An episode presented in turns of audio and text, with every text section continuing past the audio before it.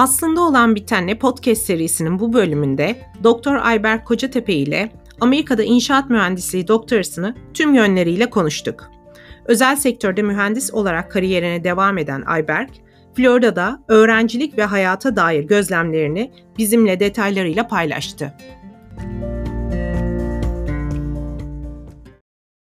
Ayberk merhaba. Öncelikle hoş geldin. Aslında olan bitenle podcast serisine. Hoş bulduk Aslı. Davet ettiğin için teşekkürler. Rica ederim. Bugün şöyle bir düşündüm. Ne kadar süredir tanışıyoruz? Bayağı uzun olmuş. Yani 7-8 sene olmuş tanışalı. Bir ara ayrı eyaletlerde yaşasak da bir noktada Florida'da tekrar buluştuk. Çok teşekkür ederim tekrar e, davetimi kabul ettiğin için. Seninle konuşmayı çok istiyordum çünkü Türkiye'de yani öğrenciler tarafından yoğun talep gören bir bölümde doktora yaptın. İnşaat mühendisliğinde. İstersen önce biraz bize şu anda Amerika'da ne yaptığından bahset. Sonra oradan seni şu anki bulunduğun noktaya taşıyan yol haritasından bahsedersen çok güzel olur. Tabii ki yani e, podcast'a konuk olmak büyük bir keyif bu arada benim için. Tekrar teşekkürler. Ben şu anda Miami'de ulaştırma alanında bir danışmanlık şirketinde çalışıyorum uzman danışman olarak. Federal yönetim, işte eyaletler, bölge müdürlükleri, şehir planlama idarelerinin proje ve işlerine danışmanlık yapıyoruz.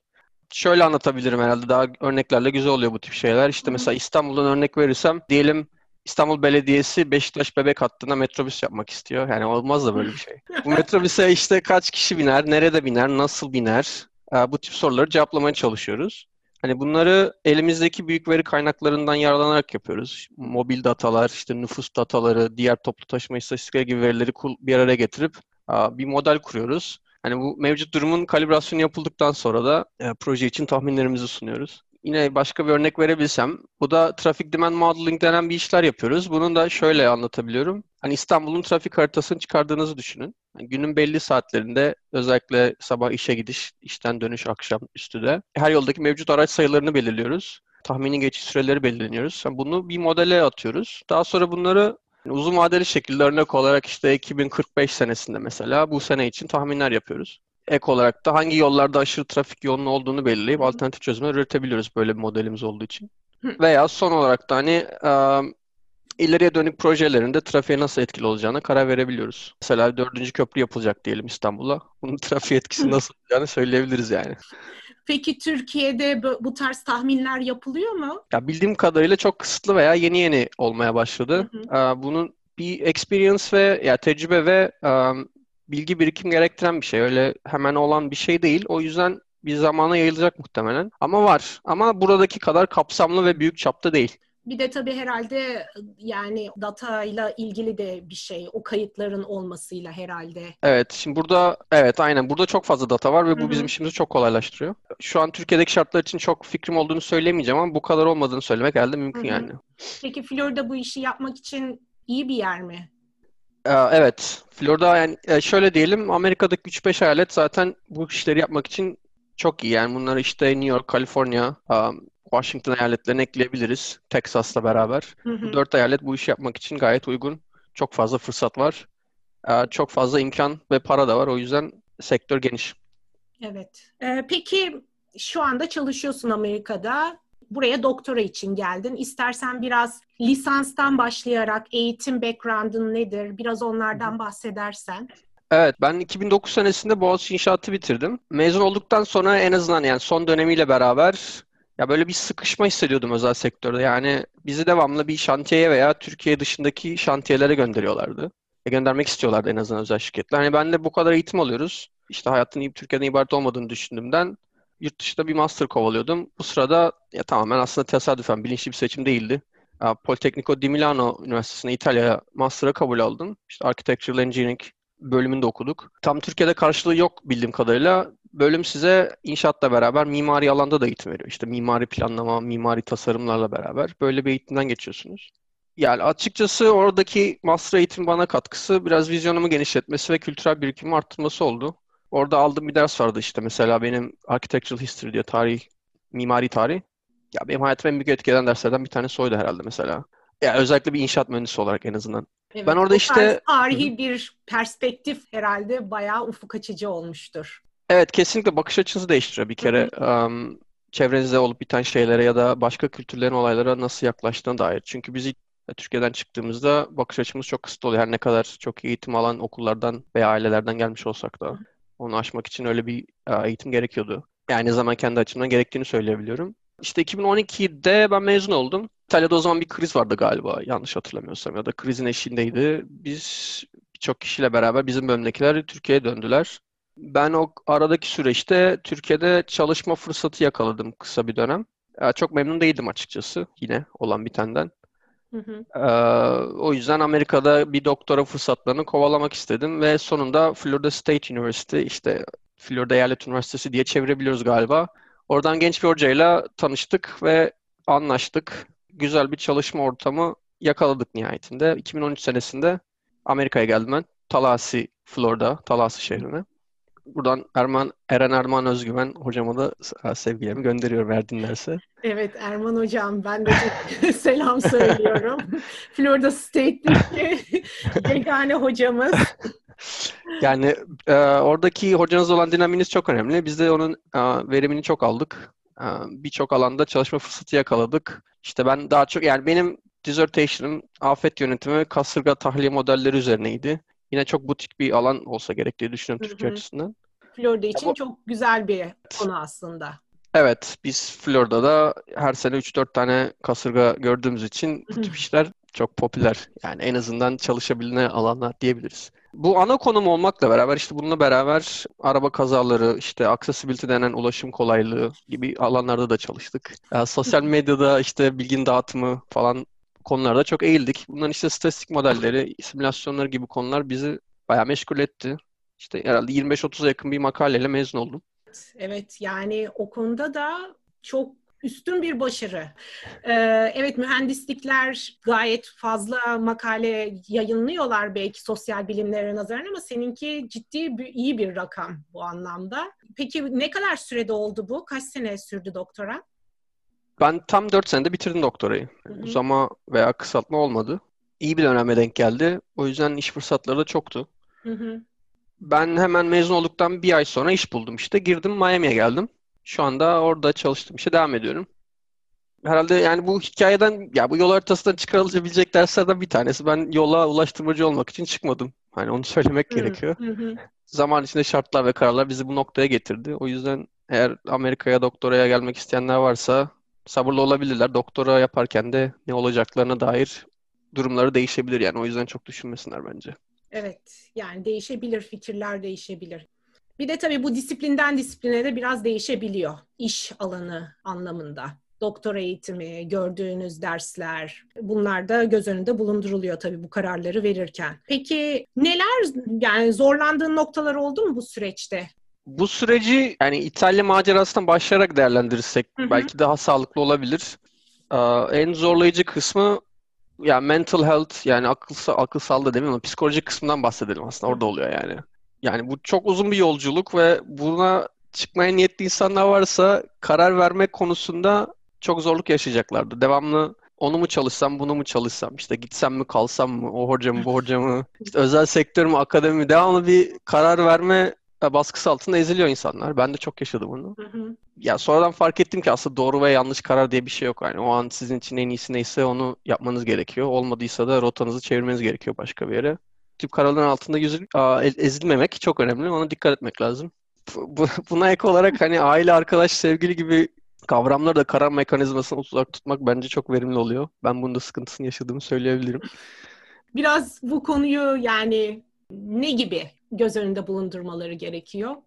Yani şöyle ki hani nihayetinde geleceğiniz ve yapmak istediğiniz şeyler sizin hayatınız ve bir tane hayatınız var. Hı hı. Hani başkaları kendileri olsa ne yaparlardı onun fikrini veriyorlar size. Hani o yüzden objektif davranamıyorlar. O yüzden onlara danışmamak gerekiyor. Yani kendi kararınızı vermeniz daha mantıklı. Arkadaşınız, aileniz veya sevgilinize danışıyorsanız o kendileri olsa ne karar verirlerdi onu Hı-hı. söylüyorlar aslında. Yani objektif davranamıyorlar. Yani tekrar söylemem gerekirse. O yüzden karar mekanizmasında kesinlikle çok fazla dikkate almasınlar. bir de evet kendi önceliklerini belki düşünmek, kendini öne koymak çok daha önemli bu süreçte bu kararları verirken. Evet. Hani mesela bu kararı verdiniz diyelim. işte devamlı yer değiştirdiğiniz için de onun getirdiği ve yalnızlık ve yorgunluk çok olabiliyor. Yani bunu da aşmak için kendinizle baş başa kalmayı öğrenmek, sosyalleşme konusunda yetilerinizi keskinleştirmeniz gerekiyor. Bu bir yerlerden ayrılabilmeyi öğrenmek ve yeni bir yere taşınabilmek bir meziyet. Bunu zamanla da olsa öğrenecekler ama hazırlıklı olmak tabii lazım tabii. Evet bu tarz zorluklara hazırlıklı olup bunlarla karşılaşabileceğini düşünüp gelmek çok önemli. Çünkü dediğin gibi bir arkadaş çevresi yaratıyorsun. Mesela master'da olduğun şehirde. Sonra o arkadaş çevresini bir daha hiç göremiyorsun. Sen gidiyorsun veya gidenler, gelenler oluyor. Sürekli bir değişim içinde olabiliyor sosyal çevreniz. Evet, çok önemli. Bunlar çünkü direkt akıl sağlığını, psikolojimize etkilediği için de o süreci de etkiliyor. Doktora sürecindeki performansınızı da, verimliliğinizi de etkiliyor. Peki Ayberk, e, alanında, inşaat mühendisliğinde dikkat edilmesi gereken unsurlar nedir bu eğitim sürecinde? Ya ben tabii şu an yaptığım iş konusundan tavsiye verebilirim. Yaptığımız iş danışmanlık olduğu için çalıştığımız yani müşterilerimiz genellikle yerel yönetimler, işte devlet kadroları, eyalet müdürlükleri, idareler falan oluyor. Bunlar bunlarla çalışırken size en faydalı olacak şeylerden bir tanesi yaptığınız işi ne kadar iyi anlattığınız o insanlara. Hani Hı-hı. örnek olarak sizin işte ne kadar güzel algoritmalar, modeller kurduğunuzla ilgilenmiyor insanlar nihayetinde. Onlara gitmesi gereken bir product, bir ürün var. Bir rakam, bir sayı, bir şey istiyorlar ve bunu en basit formuyla present yani sunum, sunmanız gerekiyor. Bu çok önemli. Hani sunum kapasiteniz, sunum yeteneğiniz ya da en azından bildiğiniz şeyi en basit şekilde anlatabilmek çok güzel bir meziyet. Yani bu çok faydalı olur. Yani bunu nasıl geliştirirler artık belki ha, tecrübeli olabilir. Ya da konuya çok iyi hakim olmakla yani bir şeyi ne kadar iyi biliyorsanız o kadar basitleştirebilirsiniz aslında. Yani bunu unutmamak lazım. Aa, tabii biz yani yaptığımız şey ürün dediğimizde ne, nelerden faydalanarak bu ürünleri sunuyoruz? Programlama dillerine hakim olmak şart. İşte Python, R mesela şu an herkesin bilmesi gereken programlama dillerinden ikisi diyebiliriz ulaştırma alanı için. Bunları niye kullanıyoruz? Bunlar işte simülasyon ve trafik modelleri için kullanım, kullandığımız yazılımlarda işte gerekse de gündelik data analizlerimiz ve görsel yaratma işlemlerimizde çok fazla faydalanıyoruz. Bunlar tabii işin enstrüman kısımları. Onun dışında trafik ve ulaştırma mühendisliğine dair teorik bilgilerin ve bunların yazılımlarının kullanılmasıyla ilgili olan e, eğitimlerin tamamlanması ve işte temeller oturması şart. Herhalde son olarak da artık herkesin yaptığı ArcGIS gibi haritalama ve analiz platformlarına hakim olmanız herkes için faydalı olacaktır. Biz de çok sevdiğimizden değil ama işte gene devlet kadroları ve yerel yönetimler bunları kullanıyor. Onlarla servis ediyoruz işlerimizi. Ee, yoksa işte bu tip şeyleri open source kaynaklardan ya da Python gibi programın dilleriyle beraber yapabilirsiniz yani. Peki senin bu çalıştığın alan inşaat mühendisliğinde relatively yeni bir alan mı? Yani 50... şu anlamda soruyorum bu hani önü çok açık bir alan mıdır? Çünkü bazı bildiğim kadarıyla inşaat mühendisliğinde tıkanan alanlar da var. Yani yapılan işlerle ilgili daha önü açık bir alan mıdır? Buna soru bu soruya cevap kesinlikle evet. Özellikle datanın, verinin hayatımıza girmesiyle uçsuz bucaksız bir alan açıldı ulaş, ulaştırmacılar için. Hani bunlara e, yelpazenin uçları işte Uber'de, Lyft'te veri bilimcisi olmaya kadar gidebiliyor yani. Hani sadece ulaştırma doktorası yapıyorsanız programlama dillerine inanılmaz derecede hakimsiniz ve bütün gününüz neredeyse data ile ilgili geçiyor. Data ile uğraşarak geçiyor. Ya şimdi bu bu skill'lere, bu yetiye sahip olduğunuz sürece önünüz zaten çok açık. Hani bu sadece ulaştırma alanında da değil. Yani ulaştırma doktorası yapıp başka bir sektörde işe girebilirsiniz. Sadece bu programlama dillerine hakim olduğunuz süreçte. Benim yaptığım işin de ucu çok açık. Çünkü bu yaptığımız işler hiçbir zaman bitmeyecek ve elimize data geldikçe yeni software'ler, yeni modeller çıktıkça yaptığımız işi daha iyi yapacağız. Daha iyi tahminlerde bulunacağız. Daha yüksek tahminlerde bulunacağız. Daha başarılı tahminlerde bulunacağız. O yüzden hep devam ediyor yani ve iş çok fazla da var yani. Biz arıyoruz yani açıkçası. İnsan da arıyoruz. Anladığım kadarıyla disiplinler arası aslında yani çok öne açık o anlamda da başka disiplinlerle de ortaklaşa iş yapabilecek, başka disiplinlerde de iş bulabilecek bir alan. Yani inşaat mühendisliğinin altında gibi de düşünmemek gerekiyor. Doğru. Çok doğru bir tespit. Dediğim gibi işte data biliminden ulaştırmaya, endüstri mühendisliğine, optimizasyona ve bütün bu tip şeylere hakim olabileceğiniz en azından bir kolunuzun oraya uzanabildiği bir sektör ve alan olduğunu söyleyebiliriz. Yani çok fazla imkan olacaktır eğer düşünürlerse uzun vadede. Yani ben şöyle anlatayım. Yani yine doktoraya örnek dönersek ben işte sosyoloji, e, coğrafya, endüstri mühendisliği, bilgisayar mühendisliği, e, elektrik mühendisliği bunların hepsiyle beraber makale bastık yani. ve bunların hepsiyle beraber çalıştık. Bu galiba ne kadar interdisipliner bir alan olduğuna dair fikir verebilir insanlara. Evet, benim de alanımda bu haritalama teknikleri, yöntemleri kullanılıyor ve çok çok yeni ama çok ilgi gören ve kesinlikle Hı-hı. bu skill'leri sahip öğrenciler çok iyi adaylar job market'ta. Kesinlikle. Ee, bunu da belirtmemiz belki de iyi oldu. Ne gibi becerilere yönelmeleri gerektiği anlamında Hı-hı. bizi dinleyenlerin. Ee, peki yani Amerika'da hem akademi deneyimin var hem iş ortamı deneyimin var. Biraz bahseder misin ortamın zorluklarından veya senin hoşuna giden şeyler bu ortamda? Ya keşke Türkiye'de de bu böyle olsa diyebileceğin e, iş ortamına ve akademiye dair söyleyeceklerin nelerdir? Evet hani e, yani Türkiye ile karşılaştırma açısından bakarsak bir kere zaten Amerika'da doktora derecesi çok saygınlık duyulan bir derece. Hani bunu ortaya koymamız gerekiyor. Hani bu söylemi Amerika'da kolej eğitiminin çok masraflı olması ve lisans mezunlarının sadece işte belki yüzde bir ikilik bir fraksiyonun doktor yaptığı bilgisiyle okursak herhalde daha kolay anlaşılabilir. Yani bunun getirdiği bir başarı hissi zaten var. O yüzden en sevdiğim şey herhalde en gurur duyduğum iş olan doktorayı almak olabilir. en gurur duyduğum anda mezuniyet törenidir. O yüzden bunu söylememiz gerekiyor. Hani Türkiye'de doktorayı yapınca, bitirince nasıl bir his oluyor insanlarda bilmiyorum ama burada o dereceyi kimse size vermiyor yani. Siz alıyorsunuz o yüzden çok değerli.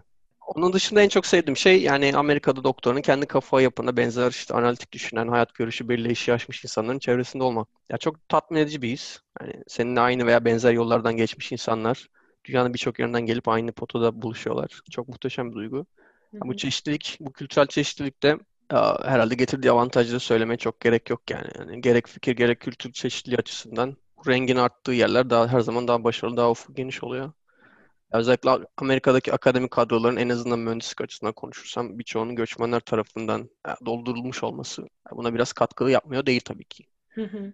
Yine işte Amerika'da çok sevdiğim Türkiye ile karşılaştıracaksak eğer tabii hani doktor yaparken araştırma açısından sonsuz fırsat vardı. Yani o kadar çok grant var, o kadar çok para var ki yani bu Türkiye şartlarıyla karşılaştırılamayacak bir şey. Elinizin altında bu kadar fırsat, bu kadar tool, enstrüman, bu kadar fırsat varken yani her türlü dünya üzerindeki bütün journal'lara, dergilere ulaşımınız varken research yapmak isteyenler için herhalde cennet vari bir yere dönüşebilir eğer doğru kullanılırsa. Ya biz de onu yapıyorduk. O yüzden hani bu fırsatları kullanmak açısından çok verimli 4 sene geçirdim ben Florida State Üniversitesi'nde. Yine dediğim gibi işte belki Türkiye'de sıkıntılı olabilecek şeylerden biri. Burada çok farklı departmanla çalışma fırsatı yakalıyorsunuz. O da çok güzeldi. Bir de tabii yine akademinin getirdiği güzelliklerden dünya üzerinde bir sürü konferans var ve birçoğuna abstrakt göndererek katılabiliyorsunuz. Yani dünya gezmek için de akademi herhalde müthiş bir fırsat. Özellikle Amerika sektöründe de kendi bütçenizden, kendi araştırma bütçenizden okulun bütçesinden yer alanarak bunların hepsine gidebiliyorsunuz. O yüzden harika bir duygu. yani şu sıra tabii bu konferans olayları biraz kısıtlandı. yani yazın iki tane uluslararası konferansım vardı. Çok heyecanlıydım ama ikisi de iptal oldu. Yani ve Zoom üzerinden yapılmaya başladı bu konferanslar ve tabii konferans komitelerinin de bayağı hoşuna gitti bu durum masraf anlamında. Bakalım yani öyle bir trend olabilir diye de söyleniyor o, o tarafa gidebilir bu konferans konferans hem daha çok tabii yani çok güzel bir şeyi de var. Daha çok insana ulaşabilme anlamında ama aynen dediğin gibi ben de akademinin hep onu böyle harika bir yönü diye düşünüp şimdi onun böyle elimden kaydığını görmek bu Covid döneminde biraz zor oldu açıkçası. Ama çok kapılar açan bir deneyim. Buna ben ek olarak şey diyebilirim. Benim de böyle çok favori birkaç tane konferans var. Onlar da online e, online'a dönüyorlar. Hı. Ama orada tabii konferans ikinci şey de hani networking. Oraya sadece bir şeyler öğrenmeye değil aynı zamanda da network yapmaya, işte ağınızı genişletmeye gidiyorsunuz. Online formata geçince olacak bir şey değil. O yüzden ne kadar um, verim alabilirler konferans sahipleri o açıdan bilmiyorum ama evet belli avantajları var yani hiç gelemeyen insanların katılması için de fırsat olabilir. Özellikle mesela Türkiye'den gelemeyen birçok insan var. Kayıt ücretlerinin belki düşmesiyle online şekilde fırsatları, on, online fırsatlar onlar çıkmış olabilir. Bu güzel bir şey tabii. Evet birkaç tane öyle dinlediğim oldu. Gerçekten chatbox'ta insanlar yazıyorlar. En sonunda bu konferansa katılabildiğim için çok mutlu oldum gibilerden. Ee, peki yani hoşuna gitmeyen şeyler var mıdır? Akademide olsun, iş ortamında olsun, Amerika'da? Evet var. Yani ben yine Amerika'dan örnek şey doktoradan örnek vereceğim galiba. Çünkü orada sevdiğim şeylerin bir de karanlık yüzü oluyor. Hani buna madalyonun diğer yüzü diyebiliyorlar, diyebiliriz. Yani mesela kültürel çeşitlilik dediğimiz şey aynı zamanda kamplaşma ve kutuplaşma da getirebiliyor. Hani köşeler tutuluyor. Bazı hocalar biraz kaba tabirle bölümü çiftliklerine çevirebiliyorlar. Bu şeyler hoş olmuyor yani. Çok politik işler dönüyor ve yer yeri yeri geldiği zaman öğrencilere de yansıyabiliyor bu. Hı hı. Bir tane bir diğeri de Amerika'da fırsatların çok fazla, paranın özellikle çok fazla olması işi akademinin kutsallığından çıkarıp hani biraz business formatına sokuyor ne yazık ki. Yine bunu işte Amerika'daki okulların paralı olması, öğrencilerin sizin maaşınızı ödemesi gibi faktörleri ekleyebiliriz. Hı hı. Hani şimdi böyle bir döngü içine girince hocalar de kaliteli işler yapmak yerine az sayıda çok az kaliteli işler yapmaya zorlanıyor bir nevi aslında. Çünkü işte bölüm üst kademelerden, makamlardan gelen baskılar biraz bunu zorluyor aslında. Para getirmezlerse doçent olamayacaklarına dair şartlar bile getiren üniversiteler, departmanlar var. Hı hı. Bu nihayetinde ABD'de ak- akademinin çok ciddi bir um, business yüzü olduğunu söylememiz gerekiyor. Bu şöyle kötü yansıyabilir. Yaptığınız işten şüphe duymanıza sebep olabilir. Yani ben ne yapıyorum burada diyebilirsiniz. O yüzden hı hı. dikkatli olmak lazım. Herhalde son olarak da yani en hoşlanmadığım şey yani beni aslında akademiden biraz uzaklaştıran şeylerden bir tanesi oydu. Hani çok güzel bir şey olmasına rağmen. Şimdi akademide bütün zamanınızı siz kontrol ediyorsunuz demiştim. Hani bu çok iyi bir şey. Aslında aynı zamanda çok da kötü bir şey. Çünkü kendi zamanınızı kontrol etmeniz, kontrolü kaybetmeniz anlamına gelebiliyor. yani normalde ben şimdi 9-5 core saatler, bizim çekirdek saatler dediğimiz saatlerde çalışıyorsam şu anda, işte akademide kendinizi gece 4'te iş yaparken bulabilirsiniz veya hafta sonu istemediğiniz saatlerde iş yapıyor olabilirsiniz. Bu aslında madalyonun diğer izi oluyor işte. Peki yani bu başvuru süreci biraz bunlardan bahsedelim. Çünkü sizin disiplinde biraz farklı bu. Ee, benim de anlamak istediğim bir hocayla iletişim kuruyorsunuz. Hocanın fundingi üzerinden asistanlık alabiliyorsunuz. Yani biraz o süreçten bahseder misin? Bir tav- tavsiyelerin var mıdır? Ne gibi bir rota izlemeleri gerekir başvurmak isteyenler mühendislik doktorasına? Şöyle anlatayım. Yani mühendislikte bir tane hocanın bir tane örnek olarak Florida Department of Transportation yani Florida Ulaştırma departmanından bir proje aldığını ve 100-150 bin dolarlık bir bütçesi olduğunu düşünelim. Böyle bir bütçe geldiği zaman öğrenci, hoca işte öğrenci aramaya başlıyor. Aa, ve bu şartlarda parası olduğu için kendi imkanlarında, kendi kafasıyla uyuşan iyi öğrencileri de bu funding doğrultusunda 4 senelik doktora programına yerleştirebiliyor. Şimdi sistem şöyle çalışıyor. Yani bunu insanların bilmesi gerekiyor. Belki Amerika'ya başvurmama sebeplerinden ya da uzak durma sebeplerinden bir tanesi o. Burada hocaların dediği oluyor. Yani siz kendi degreelerinizin, kendi derecelerinizin iyi veya kötü olmasından ziyade karşınızdakiyle, hocanızla ya da tahmin ettiğiniz hocayla alakalı iletişiminiz önemli. Onunla nasıl anlaştığınız, onu kendi nasıl anlatabildiğiniz önemli. Bunu sağlarsanız hoca size buraya, sizin buraya gelmeniz için elinden geleni yapıyor. Başvuru yapmak isteyenlerin Amerika'daki hocalarla kontağa geçmesi ve olabildiğince ısrarcı olmaları. Hani bir hocadan hayır geliyorsa diğerinde devam etmeleri gerekiyor. Ya bu artık bu işin bu iş böyle çalışıyor. Buna şöyle örnek vereyim. Doktor yaparken benim hocam bana gösteriyordu yani bu bazen o kadar çok mail geliyor ki yani potansiyel öğrencilerden işte sizinle çalışabilir miyiz, sizinle çalışabilir miyiz? Ve bunlar dünyanın her yerinden oluyor. Hindistan'ından Çin'ine, işte İran'ından başka ülkelere kadar. Hani bu işin doğasında var. O yüzden e-mail atmaya çekinenler de varsa öyle bir şey olmasın. Yani direkt direkt e-mail atsınlar. Hani cevap alamayabilirler. Bu onlarla alakalı bir şey değil. Çok mail geliyor o yüzden bazen bakmıyorlar açık söylemek gerekirse ama bu fırsatlarını arttıracaktır. Eğer tanıdıkları hocalar, arkadaşları varsa o, o tip kanallarla buraya gelmeleri daha kolay olabilir. Bunun da yanlış olduğunu söylemeyiz. Evet bu e-mail olayına e, bahsetmen iyi oldu. Ya gerçekten burada hocalar e-maillerinize geri dönüyorlar. Uzun uzun yazarlar, anlatırlar, istersen beni ara konuşalım derler. Bu anlamda bence öğrencilerin kesinlikle çekinmemesi gerekiyor. Yani bu Amerika'ya özel bir şey mi bilmiyorum ama hocalar gerçekten e-maillerine cevap vermekte çok iyiler kendinizi iyi ifade ettiğiniz sürece ilk e, serimizde de bahsetmişti Sinem yani ısrarcı olmak, kendinizi anlatmak çok önemli. Senin de dediğin gibi bir hoca olmuyorsa diğerini, diğer okuldaki hocalar denemekten bence vazgeçmesinler. Eğer bu işi gerçekten istiyorlarsa birisi o kapıyı kesinlikle o öğrenciye açacaktır diye düşünüyorum. Peki Ayberk yani Tallahassee yaptın doktoranı. Şu an Miami'desin. Miami'ye yakın bir bölgedesin. Ee, yani Florida'dasın geldiğinden beri. Yaşadığın şehirleri düşündüğünde veya Florida'yı eyalet olarak düşündüğünde söylemek istedikleri neler? Artıları, eksileri var mıdır? Tavsiye eder misin öğrencileri Florida State? Belki senin bölümün anlamında iyi midir? Gelsinler mi? Ne gibi artıları, eksileri vardır? Bunlardan da biraz bahsedersen güzel olur. Yani evet yani e, şöyle başlayayım herhalde. Yani ben işte Florida eyaletindeyim. Hani burası Türkiye'nin beşte biri kadar bir yer. Miami şehrindeyim. Yaklaşık 6 milyon kişi falan yaşıyor burada. Hani öncelikle Florida nedir diye soranlar varsa çok doğru bir soru. Çünkü yaşam tarzı Türkiye'ye pek yansıyan, pek bilinen bir yer değil buralar. Benim de çok fikrim yoktu yani gelmeden önce. Hani o devamlı Acun'un programlarındaki gibi de bir yaşantı yok yani burada.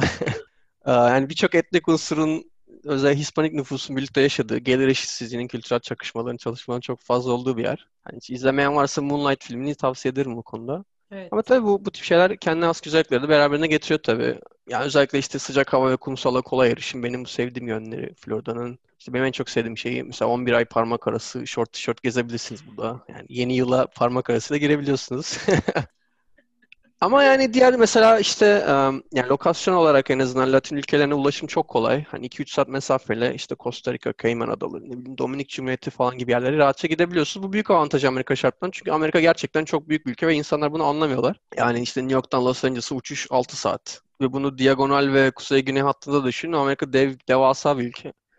Hani işte karşılaştırma açısından İstanbul, Lisbon uçuşu 5 saat falan ben yanlış bilmiyorsam. İşte o kadar büyük yani. Ya o yüzden Florida böyle bir yer. Yani daha çok güzel özellikleri var yani ben. Ama işte şey var yani arabasız yaşanmıyor burada ve işte ben öyle Floransa gibi sokaklarında kaybolacağım falan diye bir yer arıyorsanız Florida kesinlikle yanlış yer yani. Kesinlikle. yer yani kaldırım bile olmadığı yerler var. Hani ben çok şaşırmıştım 2013 senesinde Tallahassee'ye geldiğimde kaldırım yoktu bazı yerlerde ve ben aklımı kaybediyordum neredeyse yani nasıl kaldırım olmaz diye. Tabii o değişmişti muhtemelen daha iyi oldu şimdi. Yine Amerika'da değişen trendler işte yaşanabilir şehirler vesaire, bike, işte bisiklet bilmem ne falan onlar hep yansıyor tabii üniversiteye olan yerlere ama Özelinde böyle taşra yerlerde, kırsalda yaşayacaksanız bunlar hala devam ediyordur muhtemelen. Yani bu şartlarda hani Florida açısından işte sıcak hava, kumsal sevenler işte gelsinler kesinlikle tavsiye ediyorum. Ama işte Avrupa'ya hava, hava arıyorum. Hani sokaklarında kaybolayım, köşeyi döneyim, küçük kafeye oturayım diyorsanız hiç tamamen yanlış bir yere gelmişsinizdir yani. Küçük kafe yok. yok. Yani öyle bir öyle bir şey yok. Bunu kesinlikle unutmasınlar çünkü bu hani ben bunu çok görüyorum. İnsanlar gelip nereye geldim oluyorlar yani. Hani, Florida State University üzerinde konuşacaksak da ya orta halli bir üniversite. Bu da benim bahsetmek istediğim şeylerden bir tanesiydi. Türkiye'de yanlış bir algı var işte. Sanki Amerika'da 10 tane üniversite varmış, diğerlerinin yokmuş gibi başka hiç üniversite. Ya böyle bir şey yok. Amerika'da birçok üniversite var ve birçoğu çok işler çok iyi işler yapıyor. Ya da şöyle söyleyeyim o orta seviye üniversiteler sizin iyi işler yapmanıza engel değil hiçbir şekilde. Yani herkese eşit şartlarınız var bir funding'e başvuruyorsanız sizin hangi üniversiteden olduğunu çok önemi yok yani. O yüzden tavsiye ediyorum kesinlikle. Çalışma anlamında hocalar çok open-minded insanlar. O yüzden bir fırs inşaat mühendisi açısından en azından sorun yaşamaz. Ve dekanlık ve leadership'te interdisipliner çalışmalara çok fırsat veriyor ve destekliyor. O yüzden de o konuda da sıkıntı yaşamazlar. Hani bunun yanında Tallahassee şehrinin bir kırsal şehir olduğunu söylememiz gerekiyor. Yani Amerika'nın birçoğunda olduğu gibi üniversiteler kırsal şehirlere kurulmuş durumda. College Town diye geçiyor tabi bu. Hı hı. Yani şimdi College Town dediğimizde de özellikle Florida özelinde konuşacaksak eğlence kültürü de çok baskın oluyor tabii. Burada bir kolej hayatı çok farklı. O eğlencesi de olur tabii. Eğlencesiz kalmazlar. Yani şimdi Türkiye'nin kırsalındaki bir üniversite. Şimdi kimsenin, ben de Türkiye kırsalından geliyorum. Öyle bir hayattan farklı olacaktır kesinlikle. Yani eğlence açısından onu söyleyebiliriz. Ama tabii doktor sürecinde eğlenceye çok vakit olmuyor Ayber. Bunun da altını çizmemiz gerekiyor. O college party olayı biraz daha undergradların, lisans öğrencilerinin falan yaptığı bir şey. Ama tabii o anlamda öyle bir kültür oluyor college town'larda ve Florida State bu anlamda herhalde ilk üç okuldan biri parti konusunda. Evet, e, Amerika çapında Party School diye bilinen birkaç üniversiteden bir tanesi onu evet, söyleyebiliriz. Evet. Tarase bazında başka söylemek istediğin bir şeyler var mı? Mesela cost of living, asistanlık evet. yeter mi? Mesela sadece asistanlıkla geçinmek. Evet, yani cost of living yani yaşam uygun, yani fırsatlar çok sorun yaşayacaklarını zannetmiyorum eğer Talas'a gelirlerse. Yani çok pahalı değil. Yani bir üniversite college, bir college town olarak çok uygun. Ee, asistan olarak aldıkları maaş da yeterli olacaktır. Ama yani şimdi asistan olarak yeterli olacak dediğimiz İstanbul'da özel sektörde iyi bir işi olan bir insan işte Talas'a gelip aldığı parayla ve şehir hayatıyla memnun olmayabilir. Hani özel sektörden gelen biri olarak ben bunu söyleyebilirim. Yani zorlanacaklardır. Ama yaşam şartlarında bir sıkıntı olacağını zannetmiyorum. Yani uygun, fiyatlar uygun. Çok pahalı değil. Peki bizi dinleyen lisans ve yüksek lisans öğrencilerine sadece bir tavsiye verecek olsan bu ne olurdu? şöyle yani bir tane tavsiye vermek çok zor tabii ki ama şöyle söyleyeyim. İki, ikiye ayırsam ben bunu uygun mu yani? iki tane tabii, tavsiye tabii, vereyim. Tabii. Ya şimdi birinci tavsiye şu yani Amerika öyle filmlerde gördüğünüz gibi bir yer değil yani. Yüzde doksanı özellikle çok bambaşka bir yer burası ve geleceğiniz okul yüksek yüzde doksan ihtimalle ya kırsal bir okul olacak, kırsalda bir okul olacak. Buna kesinlikle hazırlamaları lazım kendilerini. Yani ikinci olarak da tavsiye işte akademik olan bir şey olabilir. Yani özellikle sayısalcıların kesinlikle programlama ve istatistik konusunda yetkin olması gerekiyor. Yani eğer sosyal bilimler alanında bile olsanız bir şeyler bilmeniz gerekiyor. Çünkü çok dinamik ve data çok hayatımıza girdi. Ve en kötü bir noktada bu işlerle uğraşan birileriyle interdisipliner çalışmalar yapacaklar. Yani kesinlikle bilmeleri gerekiyor yani bu artık şart. Yani bunu başka nasıl anlatabilirim bilmiyorum. Aynı zamanda işlerinizi de çok kolaylaştıracaktır. Yani birçok kapı açacaktır ondan sonra. Herhalde bu iki tavsiye benim için verebileceğim. Hı hı. Daha çok veririm tabii de yani iki tanesi böyle olsun. Peki biraz şimdi şeyi de düşündüm. Ee, Türkiye'de Boğaziçi'nden mezunsun. Bunun getirdiği avantajlar var mıydı? Ayrıca yani Türk öğrencilerin olduğu bir bölüm inşaat mühendisliği. Yani bir fark olabiliyor mu? Mesela e, bu başvurularda olsun, bu süreci e, yönetme anlamında olsun. Boğaziçi background'lı olmanın ne gibi faydaları oldu veya oldu mu? Yani ben 2009'da mezun olduğum şartlar için konuşursam oldu. Şöyle oldu. Şimdi bu tip okullarda okumanın, ODTÜ veya Boğaziçi tarzı okullarda okumanın yani hala öyle iyi olduklarını varsayarsam eğer hı hı. en büyük avantajı network aslında.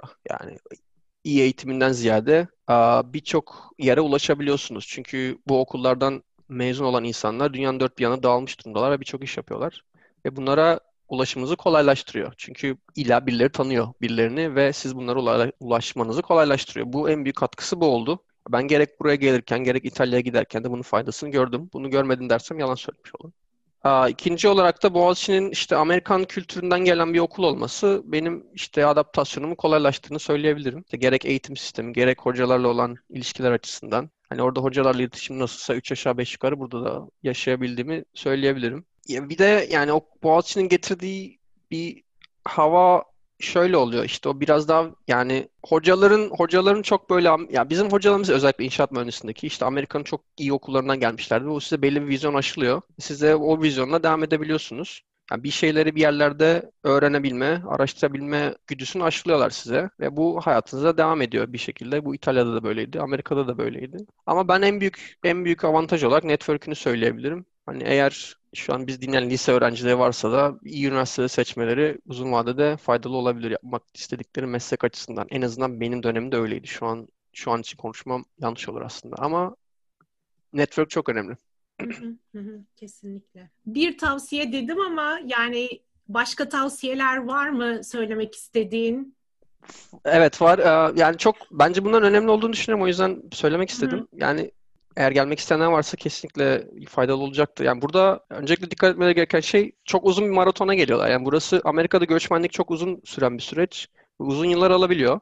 İşte doktor ile beraber göçmenlik süreci vesaire derken 7-8 senelik bir seneden bahsediyoruz. Yani ben işte tamam oldum, ekonomik özgürlüğümü kazandım, hazırım, hayat böyle güzel oldu falan demeleri bir 8 seneyi falan bulacak.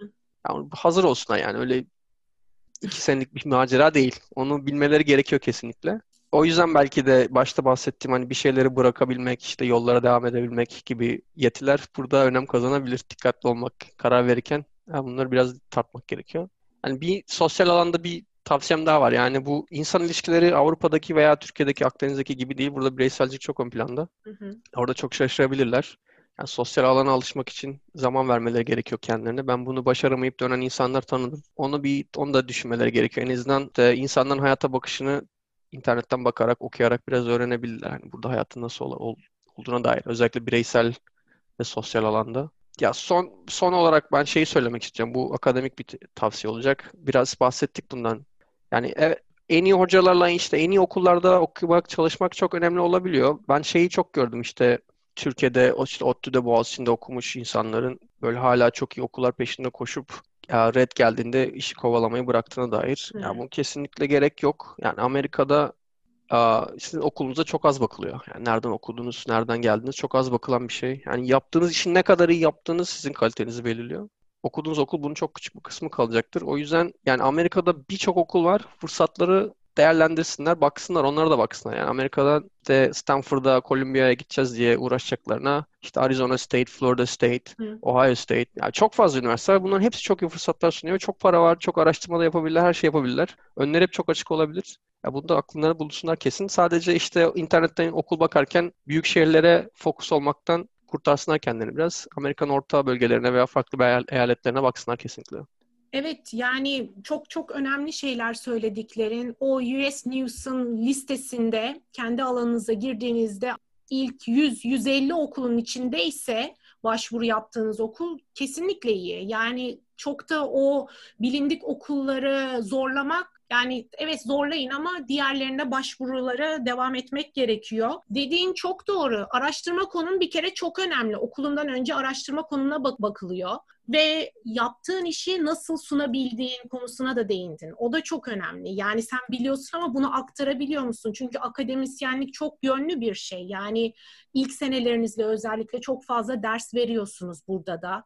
Öğrenciler sürekli bir advising süreci oluyor. Yani ne kadar bunu aktarabiliyorsun? Ee, o anlamda okulun isminden çok çalıştığın hoca, araştırma konusu, kendi becerilerin, bu becerilere yönelik yaptığın yatırımlar Amerika'da professional development anlamında. Bunlar çok çok önemli. Bir de bu akıl sağlığı ve sosyal ilişkilere değindiğin için çok teşekkür ederim. De çok kritik buradaki e, süreci iyi atlatabilmek anlamında, iyi bir deneyim yaşamak anlamında buna hazır e, şekilde gelmek önemli.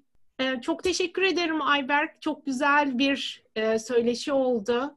E, mühendislikte özellikle inşaat alanında doktora, master düşünenler için bilgilendirici olduğunu düşünüyorum. Çok teşekkürler. Benim için de büyük keyifti. Doktoradan gelip özel sektörde çalışan biri olarak eğer yardımcı olabileceksem, yardımcı olabildiysem ben de çok mutlu olurum. Tekrar beni davet ettiğin için çok teşekkürler.